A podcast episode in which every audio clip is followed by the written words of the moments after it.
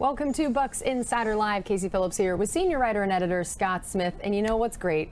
So often in the offseason, we end up having to say on this show, It happens all the time. there's some rumors, there's some reports because things haven't officially happened, and we thought it was going to happen to us again this week. We thought we We're were so not, put upon. We, it, yeah, it's so sad that they don't consider us in all the things that they do in that But it worked office. out. But it worked out because now we can talk about Ryan Neal, Ryan Neal. It's a thing. It's not New- just a report.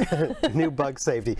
I don't know if he's actually physically signed yet, but he had his physical already this morning. I got a text that he was walking to the office where he's going to actually sign the So we're going contract. out on a limb so we're going with it. The Buccaneers have signed safety Ryan Neal. Uh, he was a guy, weirdly, that uh, got the qualifying offer from the Seahawks to be a restricted free agent because he had three years of accrued free agency credit and an expiring contract, which makes you a restricted free agent if your team gives you the qualifying offer. And when you get that, that means as long as you sign it, then they have the ability to match any contract any other team does. But then Seattle decided to remove that for reportedly for salary cap purposes because they're pretty tight against the cap, and the Bucs pounced. And it's kind of a sneaky good signing. You don't expect that in early April, right? Yeah. There's that early rush. Buccaneers were able to get back a couple of their own guys like Lavonte and Jamel, and they signed Baker Mayfield, and that felt like the big stuff the Bucs were going to do, especially considering their cap situation.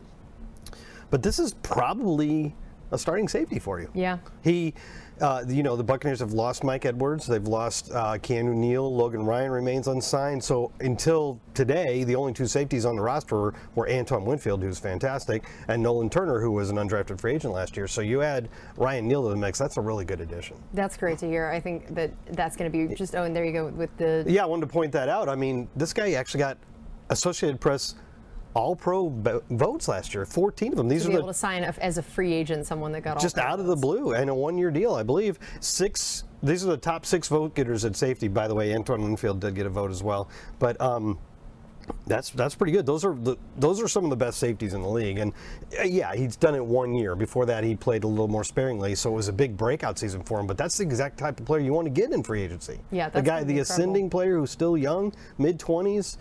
At a position where you were very lean, mm-hmm. yeah, I think it's a great signing for the Bucs. Yeah, and speaking of a position where uh, the Bucs are a little lean, uh, we got some news about the tackle Segue. front. Se- segue, see what I did there? Journalism school's for. Uh, so now Josh Wells no longer a Yeah. Buccaneer. Yeah, so Josh Wells re-signed with the Jaguars where he started his career. He has been the Bucs swing tackle, you know, the guy that steps in either right or left tackle when anybody's hurt or can't play for a particular reason for the last four years. So you may not think of Josh Wells as, you know, the key player on the roster, but he's filled a key role for the last four years. And now with Donovan Smith being released and Josh Wells moving on, the Buccaneers really don't have a lot of experience at, and look at this right here. They don't have a lot of experience at the tackle position. Will Tristan Wirfs move to left tackle? Possibly, but he's made 46 starts. and He's fantastic, obviously, in his first three years. This is everybody else on the roster who, who either is listed as a tackle or like Luke Goedeke might play tackle. And the number of starts they've made in their NFL careers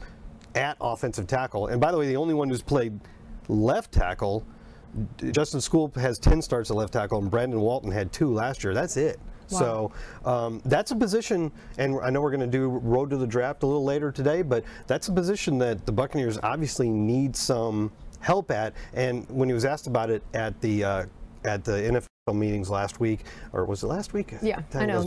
It's true. Um, Coach Todd Bowles said that, that there was a process figuring out what to do at left tackle, which could be Tristan Wirfs, which means then what you do at right tackle.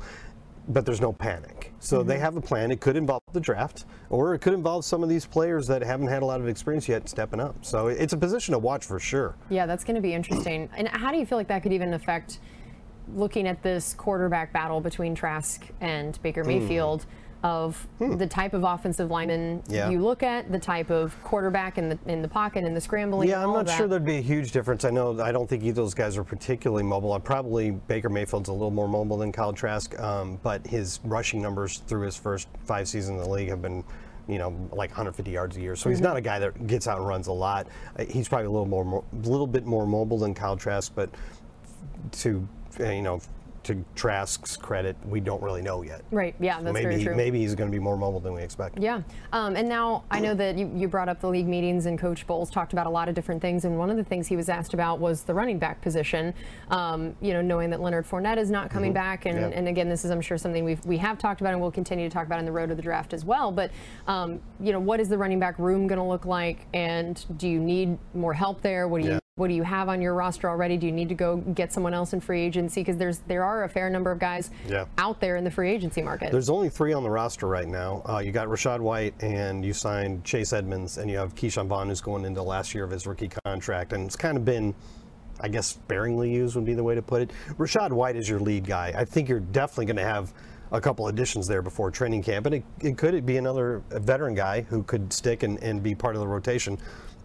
But Rachaad White is the guy, and Coach Bowles said at the uh, at the meeting we were just talking about that they are looking f- to help develop him into a more complete back, a guy that can play all three downs, that's going to catch passes, that's going to block, that's going to get upfield, and crucially, uh, and only because Coach Bowles brought it up, he's got a oh there was that great angry Yeah, that. He's got a um, he's got to protect the football. And we heard Dave Canales, the new offensive coordinator, when he was talking about his offense, it's the very first thing he stressed is ball security. You Mm-hmm. just cannot turn the ball over. So it wasn't terrible. I think he had three fumbles last year, but he, he has to prove that he you know can solve that issue which it wasn't a huge issue Right. but you know just can't turn the ball over but just to be a guy that can complete back and that involves catching passes and if you look at this did you know we caught 50 passes last year would you No, guess that? I would not have picked that number. I knew he caught some, and, but honestly, I knew Fournette also caught a bunch. So Yeah. it shows how much we threw to running backs yeah, last yeah, year. and, and you know Tom Brady was getting rid of the ball quickly, especially last year. But that's uh, other than Mike Alstott in his rookie year, that's the most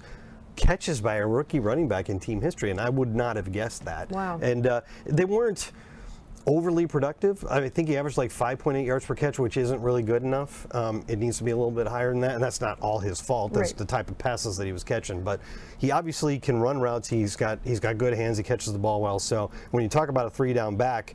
If he's going to be that, he's got to be able to catch passes on and protect the quarterback on third down. And I think we've seen enough to think that that could happen. So it's exciting. I think I, I'm, I'm pretty confident that he's going to take another big step in his second season. And I know we, uh, this time of year, there's a lot of talk about the salary cap and a lot of different things that go into it, which is always where my brain starts to blow smoke out of my ears. Um, but we got a question online about this idea of how it works when players have a set number in their contract, but then when there are incentives that you don't know until the end of the season what that's going to end up being and you at all times have to be cap compliant and so how does this work when you don't have i mean salary cap would be hard enough if everyone's contract was just static and there was nothing. Then you throw this in. Tell us how this works from a cap perspective and how these kind of contracts affect what the team can do. It's funny because you have an NBA background, Mm-hmm. and uh, among other things, and um, I find their cap Oh, yeah. to be way more complicated. oh yeah i think this is part of why i just have sort of given up on the concept as i started there and tried to understand and I like, don't get what's going on in the NBA at all. There's Yeah. so many different types Very of contracts and rules and whatever exceptions. especially but now these two-way contracts yeah, I don't even get that. So we're talking about NFL, and, and the words for the question that you asked me, the uh, I guess acronyms you need to know are NLTBE and LTBE, and that means not likely to be earned or likely to be earned, and that's based on what the pla- player had done the previous year or previous years. So if you give Baker Mayfield a contract and the incentive says if he throws 10 touchdown passes, he gets another million dollars. That's an LTBE because he's probably going to throw 10 touchdown passes, if, yeah, right? if he were the starter And yeah. if that's the case, then those have to be accounted for in the current year's cap. But if they're not likely to be earned, if it says uh, he gets a, um, a million dollars if the Bucs win the Super Bowl, I mean, I hope the Bucs win Yeah. the Super Bowl, but you can't say that's likely to be earned for any team. That's an NLTBE, and that, if it happens, counts on the cap the following year. So you have time to adjust for it. That's so interesting. There, there's a, it's a lot more complicated yeah, yeah, that. I appreciate the simplicity. Yeah, I, I give you the broad strokes here, but the basically is whether or not, based on what the player's done in his past, if it's considered likely or not likely to be earned, it either counts this year or next year. All I know is that after I, I actually went in and talked to Jackie Davidson, one of our amazing cap people, about this yesterday. She drew all over on the whiteboard explaining everything. It was like to a me. beautiful mind. I remembered why I quit taking math classes, the whole thing, and it just reminded me how much like I'm so thankful that we have such smart front office people, Right. and that they know all this stuff, and I don't have so to completely understand it. I'm very Maybe not as much as the with that. NBA, but it's pretty complicated. It's very complicated. All right, well, that is going to do it for us on this edition of Bucs Insider Live. We will actually not be here next week. I love this sentence I'm about to say because Taylor Swift will be taking over our control Tay-Tay. room. Which also, for everybody who needs to know, we were emailing about this, and Scott included a bunch of Taylor Swift song titles in our email, which I thought everyone that watches the show would appreciate, knowing that he I, can, I know T Swift. he rattled some of these off. So yeah, so her people are taking over our control room. We Favorite are Taylor not- Swift song? I mean, especially blank space, especially now that you quoted That's that one in the number email. That might be I, it for me. the, the new one, Antihero, is my favorite. That's your too. favorite? I love that this. song. Things I never thought we'd talk about on Bucs Insider Live. Uh, now that we've probably lost half our viewers. So that is going to be it for, we won't do it next week, but we will have a road to the draft this week and next week as well. So make sure you stay tuned for those and we'll see you next time.